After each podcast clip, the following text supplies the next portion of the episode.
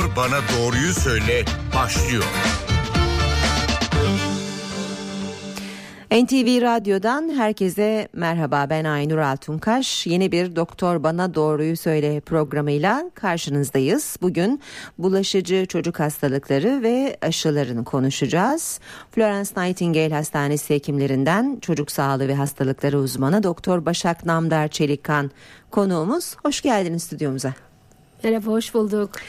E, bu arada dinleyenlerimiz de e, Doktor Başak Namdar Çelikkan'a soru yöneltebilirler. 0212 335 47 20 335 47 20 canlı yayın telefon numaramız. Bulaşıcı çocuk hastalıkları ve aşılar dedik. Ee, Sağlık Bakanlığı'ndan çocuklarına aşı yaptırmayan e, ailelere bir uyarı geldi. Aşının reddi kızamık vakalarında artışa sebep olur denildi. Zaten Antalya'da birkaç vaka görülmüştü. Evet. Ardından Tekirdağ'da bir okulda bir öğrencide menenjit görüldü. Sizin gözlemlerinizle başlayalım. Bu hastalıkların artışını siz de gözlemlediniz mi? Ee, tabii ben e, aşıları düzgün aşılam, aşılayan ve aşılamayı öneren bir hekim olaraktan e, bu tür enfeksiyonları aslında kendim birey olarak görmüyorum. Hı hı. Ama e, katıldığım toplantılarda ve diğer hastanelerdeki arkadaşlarımdan ve e, diğer hastanedeki hastaları konuştuğumuzda bu tür hastalıklar maalesef ki var. E, kızamık e, salgınları var. Hatta bundan bir bir buçuk yıl önce Amerika'da Disneyland'de bile açıklama bulu, yapıldı ve sosyal medya hesaplarında lütfen aşılarınızda olun öyle Disneyland'e gelindendi. O zaman bu artışı biz dünya geneli için konuşuyoruz. Kesinlikle öyle. Sadece dünya genelinde konuşuyoruz. Değil. Menenjit artık e, menenjit aşısı dünyanın çoğu ülkesinin aşı takviminde Hı-hı. olan bir aşı ve e, bazı ülkelerde ikinci aydan itibaren de ve bu Türkiye'de de son 3-4 aydan beri Türkiye'deki aşıların hepsi Hı-hı. ikinci aydan itibaren aşılanabilir deniyor ve biz artık hastalarımıza ikinci aydan ön, ikinci aydan itibaren aşılamayı öneriyoruz. Çünkü bu insanlar e, dünya artık çok global bir yer. Siz bugün buradasınız, hı hı. E, yarın dünyanın öteki bir yerindesiniz baktığınızda ve uçak yolculukları ve oradaki enfeksiyonların kaynağı etkenler de aslında farklı. Hı hı. E, çoğu yerlerin aşı takvimi birbirine birebir benzer olsa da bazı yerlerdeki aşılar farklı baktığınızda. Hı hı. Belki eğer o belli bir bölgeye uzun süre gittiğinizde belki oranın aşı takvimine de uymanız hı hı. gerekebilir. Aslında hı. bu e, çok çok ciddiye alınması gereken bir konu. Çünkü çoğu ülkede görülen etkenler ve bunlar için uygulanan aşılar bile farklı olabiliyor. Dediğiniz gibi dünya artık çok global, küçüldü. Evet. Bir taraftan mülteci sorunu var. Tüm dünyanın bir sorunu. Kesinlikle. Ee, bu da bu hastalıkların artışında etken oldu sanırım. Bu hastalıkların artışıyla beraber tabii aşıyla, aşısı olmayan hastalıklarda da artışlarımız oldu. Mesela bir örnek Buyurun vermek tabii. istersek el ayak ağız hastalığı. El, el ayak ağız hastalığı bizim için her zaman kitabi bir hastalıktı. Asistanlığımızda çok fazla görmediğimiz bir hastalıktı. Ama, Ama ülkemizde son, görmeye başladık. Son 3-4 yıldır diyelim son 3-4 yıldır gerçekten azımsanmayacak derecede el ayak ağız hastalıkları var. Ve bu hastalıklar e, havaların ısınmasıyla beraber şu anda daha da fazlalaşacağını tahmin ediyoruz. Çünkü tatil. Tatile beraber insanlar otellere gidecekler. Toplu olarak bulundukları ortamda ortamlarda, havuzlarda, top havuzlarında, oyun parklarında, oyun gruplarında hepsini aslında bunlar e, kapabilirler ve bulaşması çok çok kolay ve erişkinlerde de artık görüyoruz. Ee, çocuklarda tamam ama erişkin her zaman yüzde birdir e, görünme olasılığı. Ama ben son 2 2 yıl içinde 5-6 annemde ve ebeveynlerde el ayak ağız hastalığını gördüm ve e, erişkinlerdeki inanın daha kötü seyrediyor tedavisi de yok bildiğim tedavisi kadarıyla. yok bunun için destek tedavisi, bunun bir antibiyotik tedavisi yok. Maalesef ki aşısı da yok. Ve bu enfeksiyonu kaptıktan sonra bir daha olmayacaksınız diye bir şey de söyleyemiyoruz ve bunu tekrarlayabiliyor. E, o açıdan olabildiğince belki şu dönemde çok dikkat etmemiz hı hı. gerekiyor. Peki bu dönem için başka hastalıkları da konuşacağız ama telefon numaramızı hatırlatalım 0212 335 47 20 335 47 20 bugün bulaşıcı çocuk hastalıklarını ve aşıları konuşuyoruz. Doktor Başak Namdar Çelikkan'la. Şimdi e, bu hastalıkların artışındaki sebeplerden biri işte dünyanın küçülmesi, sürekli seyahat halinde oluşumuz, belki mülteci sorunu. Bunun yanı sıra aşının reddi aşı yaptırmayı reddeden ailelerin e, sayısındaki artış ne kadar etkili oldu? Çok etkili. E, çünkü aşılanmayan bir grup var ve bu grup gün geçtikçe daha da artıyor. E, kendi e, deneyimimden ve takip ettiğim hastalan hastalardan da aşılanmayı reddedenler çok fazla. Neden? E, çünkü e, çok okuyorlar. Çok okudukları yerler tabii ki bilimsel kaynaklar değil. İnsanlar birbirlerinden çok kolay etkilenebiliyorlar. Bilgiyi aldığınız e, kaynak çok çok önemli. E, maalesef ki bir hekim olmak kolay değil aslında. Ama maalesef insanlar bir şeyler okuyaraktan e, hekim gibi düşünebileceklerini zannetmelerinden de olabilir. Ya da e, bir internet Google diye bir e, kaynak var Doktor Google. Google ansiklopedisi. Aynen ve e, aile geldiği zaman ben aşılarım olmak istemiyorum dediğinde ben sordum niçin olmak istemiyorsunuz? Verdikleri yanıt şu ben çok okudum. Ben okudum e, belgesellerden de çok izledim ve bu aşılar olmak istemiyorum. Niçin olmak istemiyorsunuz? Çünkü bu aşılı bu e, enfeksiyonların bu hastalıkların geçirilmesi gerektiğini düşünüyorum. Ben de küçükken bunları geçirmiştim. Benim çocuğum da bunları doğal bağışıklamayla atlatsın diyor. Tabii bu çok güzel bir söylem. Yani doğal bağışıklamayla tabii ki bunu atlatalım. Ama biz aslında bir kızamık enfeksiyonunun kendisinden daha çok kızamık enfeksiyonu sonucu oluşabilecek komplikasyonlardan korkuyoruz. Beyin hasarları, felç kalmalar, e, bir e, kaba kulakta kısır kalma e, yani biz bu enfeksiyon oluşabilecek sonuçlarından korkuyoruz. Bir örneğim var bunu aslında sizinle de paylaşmak istiyorum. Asistanım çocuk enfeksiyondayım e, çocuk hematolojideyim e, lösemi hastası bir çocuğumuz var ve çocuğu saatler içinde kaybettik. Niçin kaybettik? Kaptığı su çiçeği enfeksiyondan kaybettik. Çünkü aşılanmamıştı. Evet. Yani biz onu hastalığından ya da kanserden değil, kaptığı su çiçeği enfeksiyondan kaybettik. Peki bir dinleyenimiz e, size soru sormak isterler. Buyurun yayındasınız. Alo iyi günler. İyi günler. Yani Aynen hocam benim iki yaşında bir oğlum var da biz bütün aşılarını vurduruyoruz onu. Hani vurdurduğumuz halde bu kızamık, boğmaca vesaire hastalıklarına yakalanma riski var mı? Evet ne dersiniz? Evet, e, onu şöyle söyleyelim. Tabii ki e, kızamık enfeksiyonu bu aşılar aslında bir aşıyla değil, bir iki doz tekrarlarla pekiştirmelerle sonuç elde ediyoruz. E, boğmaca aşısını ikinci, dördüncü, altıncı ve on sekizinci aylarda zaten oluyorsunuz. 4-6 yaş arasında bunun bir pekiştirmesi var. Ama 4 doz olduğunuz için boğmacayı kapmanız çok mümkün değil. Ama kızamık aşısı, e, su çiçeği aşısı bir yaşında aşıyı oluyorsunuz ve koruyuculuk yüzde 90'larda. Siz mutlaka bir pekiştirme ihtiyacınız var. Bu pekiştirmede 4-6 yaşındayken oluyor. Yani çocuğunuz bir yaşında kızamık ve e, su çiçeği aşısı olsa bile yüzde 1-2 ya da 5 ihtimalle enfeksiyonu kapabilirsiniz. Hı hı hı. Ama normal bir hastalık seyri gibi değil hafif bir şekilde hafif, atlatıyorsunuz. 4-6 yaşında aşıları olduğumuzdaki kızamık aşısının e, tekrarı Türkiye'de Sağlık Bakanlığı aşı takviminde var ücretsiz olarak aşılanıyor ama su çiçeğininki yok. Hmm. 4-6 yaşta ve bunu biz hekimler ve çoğu hekim ikinci doz pekiştirmeyi mutlaka öneriyoruz. Ee, dinleyicimize önerim mutlaka 4-6 yaşındayken su çiçeğinin tekrarında mutlaka olsun. Peki bir dinleyicimiz daha size soru sormak istiyor. Buyurun yayındasınız. Ee, iyi günler kolay gelsin. Teşekkürler. Ya bir şey soracaktım. Üç çocuk babasıyım da devletin verdiği Sağlık Bakanlığı'nın bütün aşılarını ben yaptırdım. Yalnız e, en küçük çocuğuma ikisine e, menenjit aşısı vurdurdum. Üçüncüde Sağlık Bakanlığı'nın verdiği içerisinde menenjit aşısı var mı yoksa ne zaman yaptırabilirim? En küçük çocuğum da 3 yaşında. 3 yaşında. ee, tabii şimdi e, diğerleri özel meningokok menenjiti aşısından büyük bir ihtimalle bahsediyoruz biz. Onları oldu mu acaba?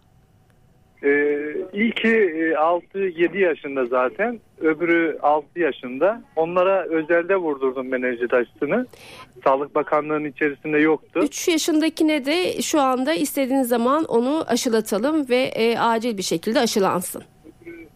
Yani Sağlık Bakanlığı'nın vermiş olduğu aşıların içerisinde yok değil Hayır mi? aşıların içinde yok. Şu anda daha e, Sağlık Bakanlığı aşı takvimine de meningokok menenjiti aşısı girmedi.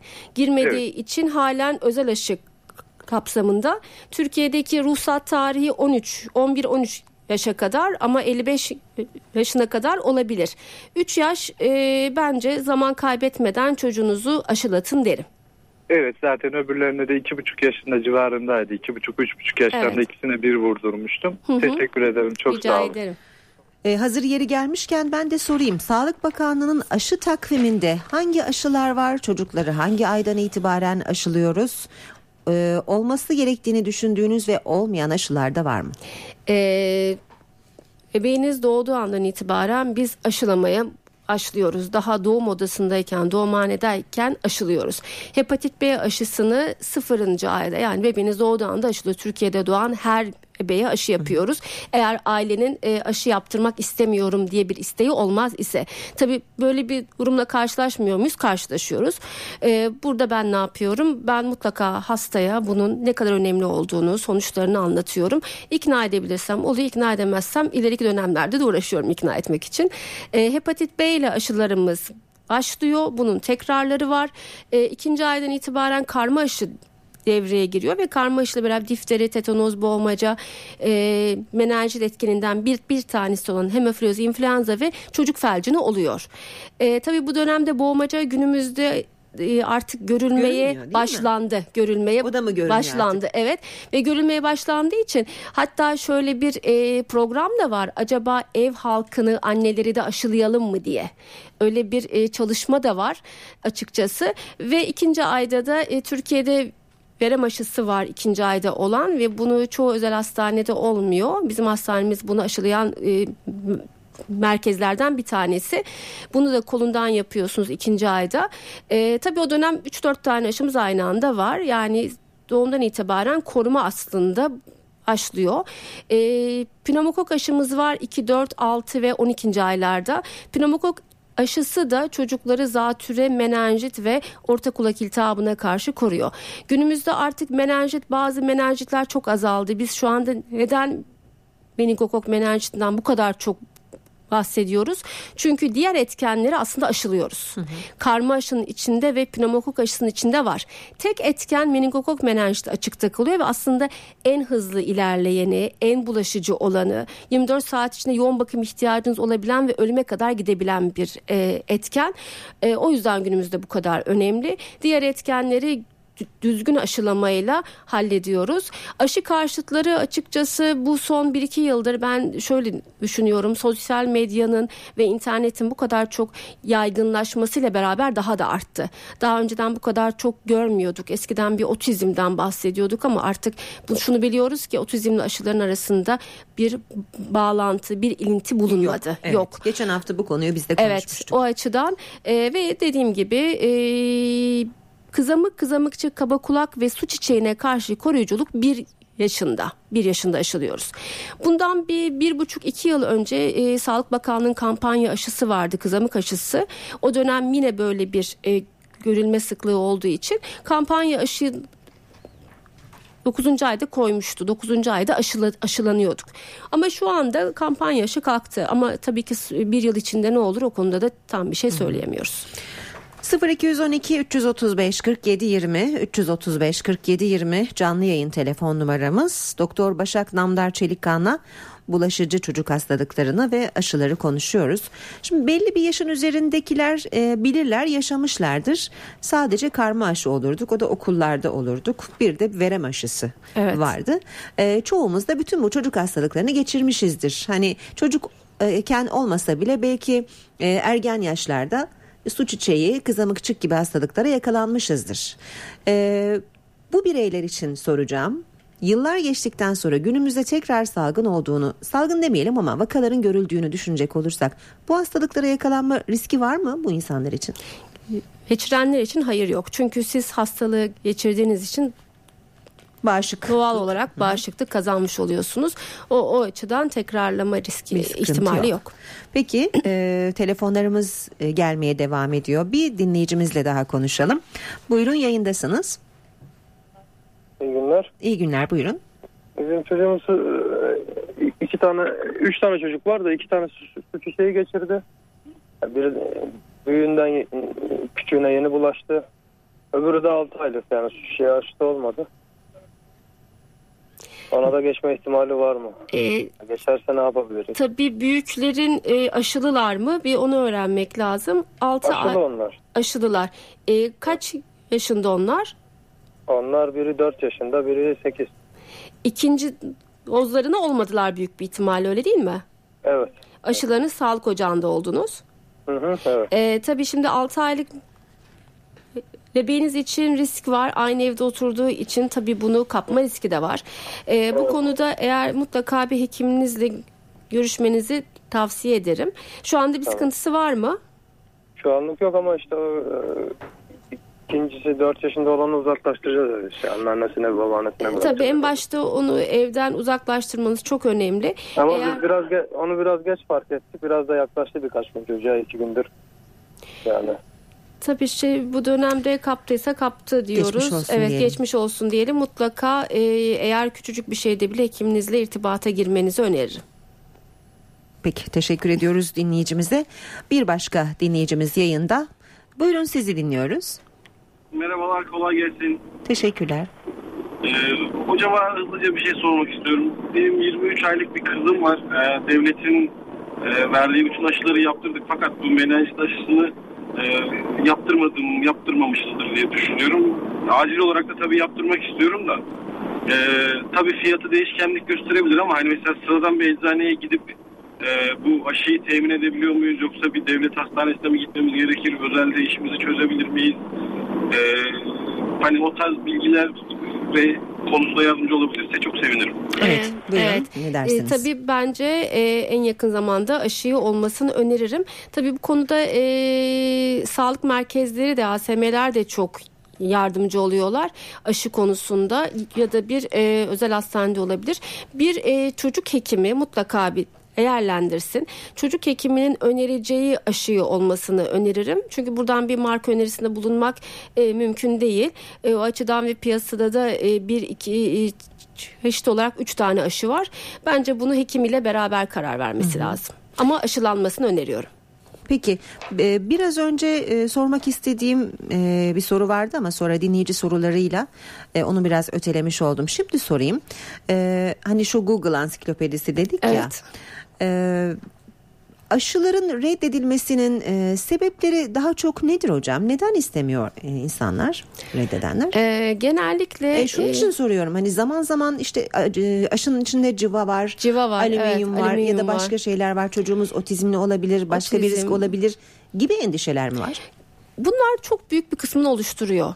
Dini olarak e, de etkilenenler var. Yani iç- e, bir yabancı bir isim enjekte etmek istemiyoruz diyenler de oluyor. Doğal olarak bağışıklansın diyen doğal anneler var. Doğal anneler işte çocuğu yıkamak istemeyen ama e, saçlarında e, konaklar artık iyice kalın tabakalar şeklinde oluşturmuş anneler var. E, her şey doğal olsun diye uğraşanlar, ilaç bile içirmeyenler. Tabii bunlar da genellikle doğal anneler bunun e, doğal olarak bağışıklansın. Bu enfeksiyonları atlatsın, geçirsin diyenlerin e, oranı da inanın hiç az değil. Peki aslında e, çok da bulaşıcı... Multifaktöriyel aslında hepsi. Evet. Peki reddi. e, bir dinleyicimiz daha hattımızda. E, buyurun yayındasınız. E, merhabalar. Merhaba. E, iyi yayınlar diliyorum öncelikle. Teşekkürler. E, Başak hocamızı çok seviyoruz. Bunu da belirtmek istiyorum. E, benim bir sorum olacak. E, grip aşısı öneriyor musunuz çocuklara? Peki Ee, teşekkür evet, ederiz. teşekkür ederiz sağ olun. Ee, tabii bu kadar e, aşı karşıtı insanlar var iken daha e, gerekli aşıların aşılanması bile konuşulurken grip aşısının rutin olarak aslında e, faydası var. Genel gü- günümüzde çok fazla grip enfeksiyonları da gördüğümüz için. Tabii ki aşılanılması çok iyi olur. Ama eğer bir e, tercih yapmak zorunda kalır isem e, akciğer enfeksiyonu sık geçirenlerde, alerjik çocuklarda, alerjik astımlı çocuklarda, bağışıklık e, sistemi birazcık e, zayıf olan çocuklarda ve bireylerde, erişkinlerde evet mutlaka aşılanalım.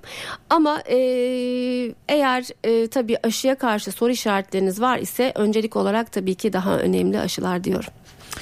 Peki şimdi e, biraz da mevsimsel e, bir sorun olarak karşımıza çıkabilir. Rota virüsü. Rotavirüs evet. E, şimdi aşılar arasında daha doğrusu rotanın rota virüsünün bir aşısı var mı onu sorayım. Evet, evet var.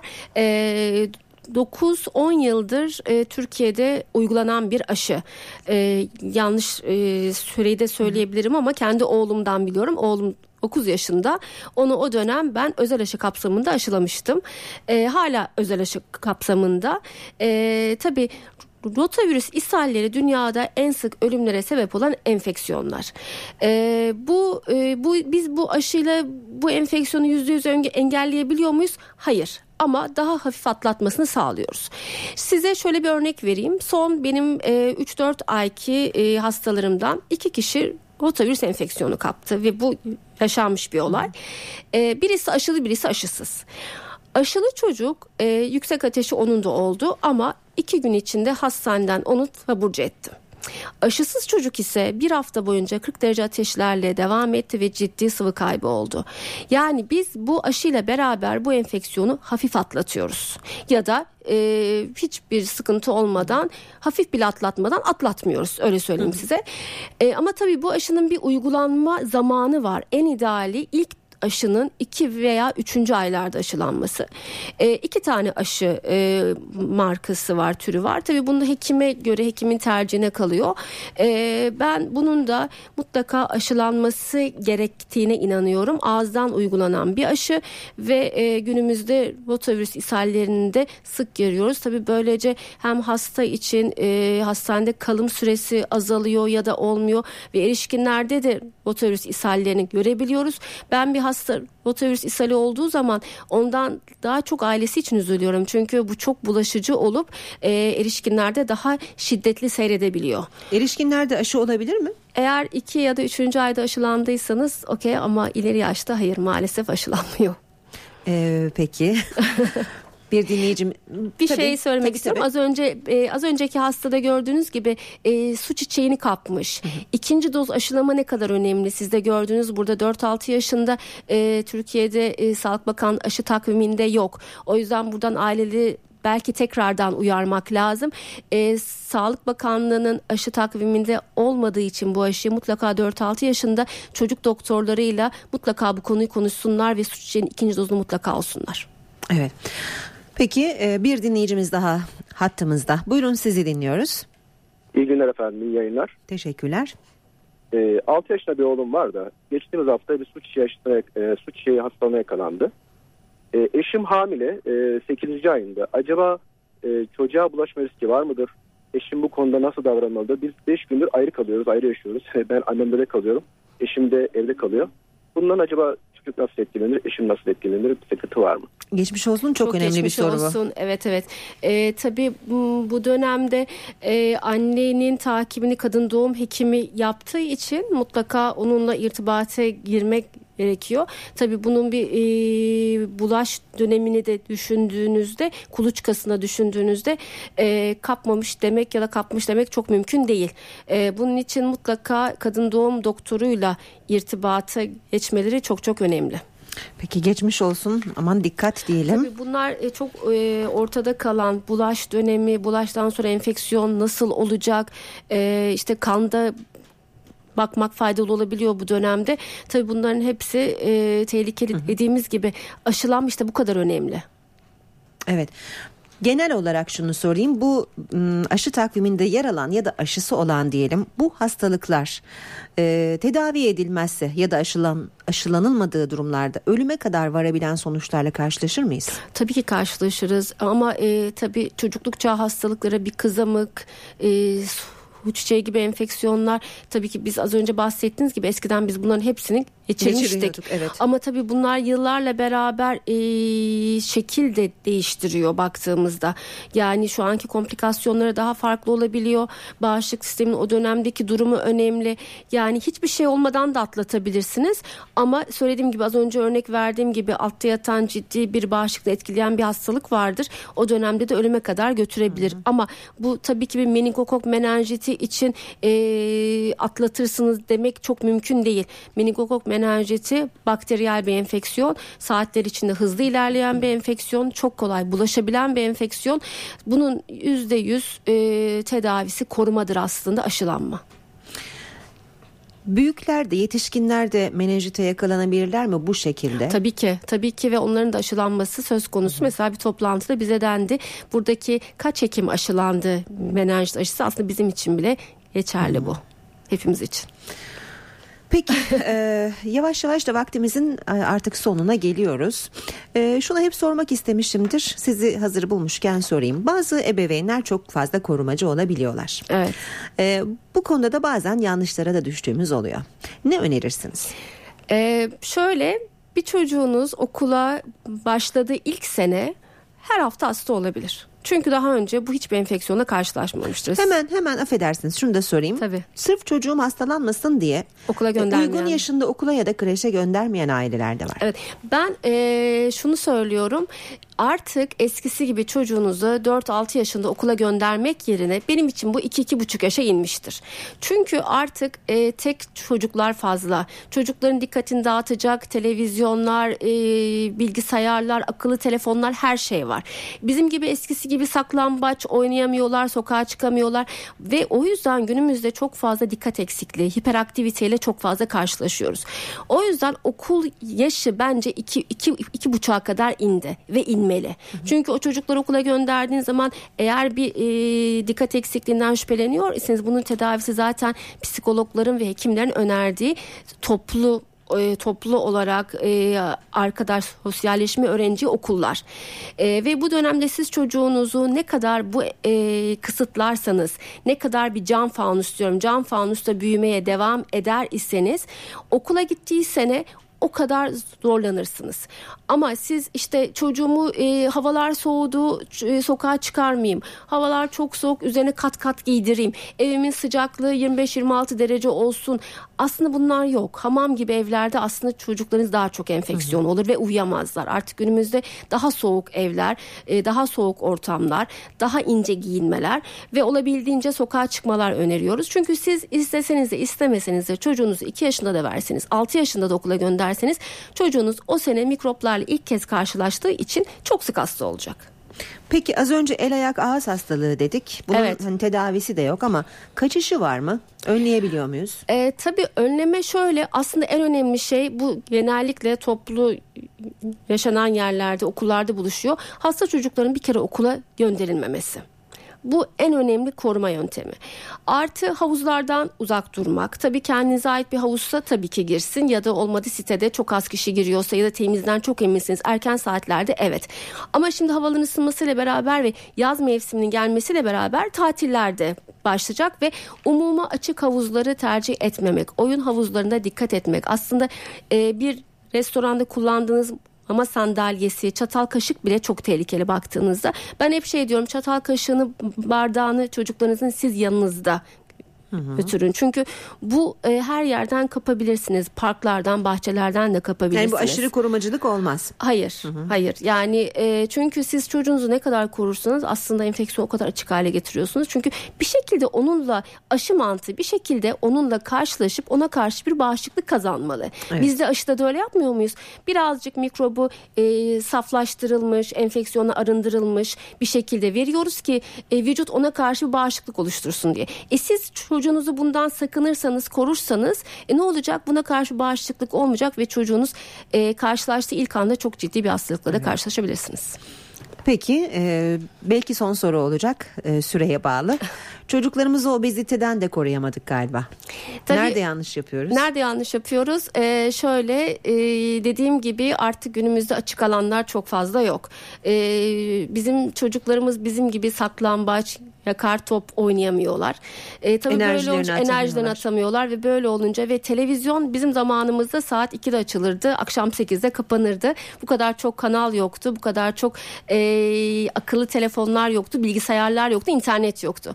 Tabii böyle olunca çocuklar zamanlarının çoğunu televizyon karşısında geçirdikleri için ve o dönemde hareketsiz bir hayat ve e, o bazen abur cuburları da abarttıkları olabiliyor. Tabii böyle ve genellikle burada e, anneanne babaanneler birazcık suçlular. Çünkü her seferinde aman kırmayalım şunu verelim bunu ödül sistemine girdikleri zaman çocukları hem e, sedanter bir hayat, az hareket ve çok abur cuburla beraber çocuklarını obeziteye doğru yönlendiriyorlar. Hı hı. Bir de çocuğunuz fittir, tam persantillerinde ayına uygun gidiyordur ama aile bundan hiç memnun olmuyor. Diyor zayıf ki, çok zayıf. Evet. Aslında artık günümüzde e, kilolu çocuk istemiyoruz. Belki burada anlaşmak gerekli. Bunu anlatmak gerekli annelere ve ebeveynlere ve anneannelere, babaannelere. Çünkü biz çocuğu nasıl alıştırırsak, nasıl bir beslenme sistemi oluşturursak ilerisi de öyle gidiyor olabildiğince sağlıklı, olabildiğince çocuğu alıştırmak. Çünkü çocuk o beslenme sistemini öğrenince ilerisinde öyle gittiğini görüyorsunuz.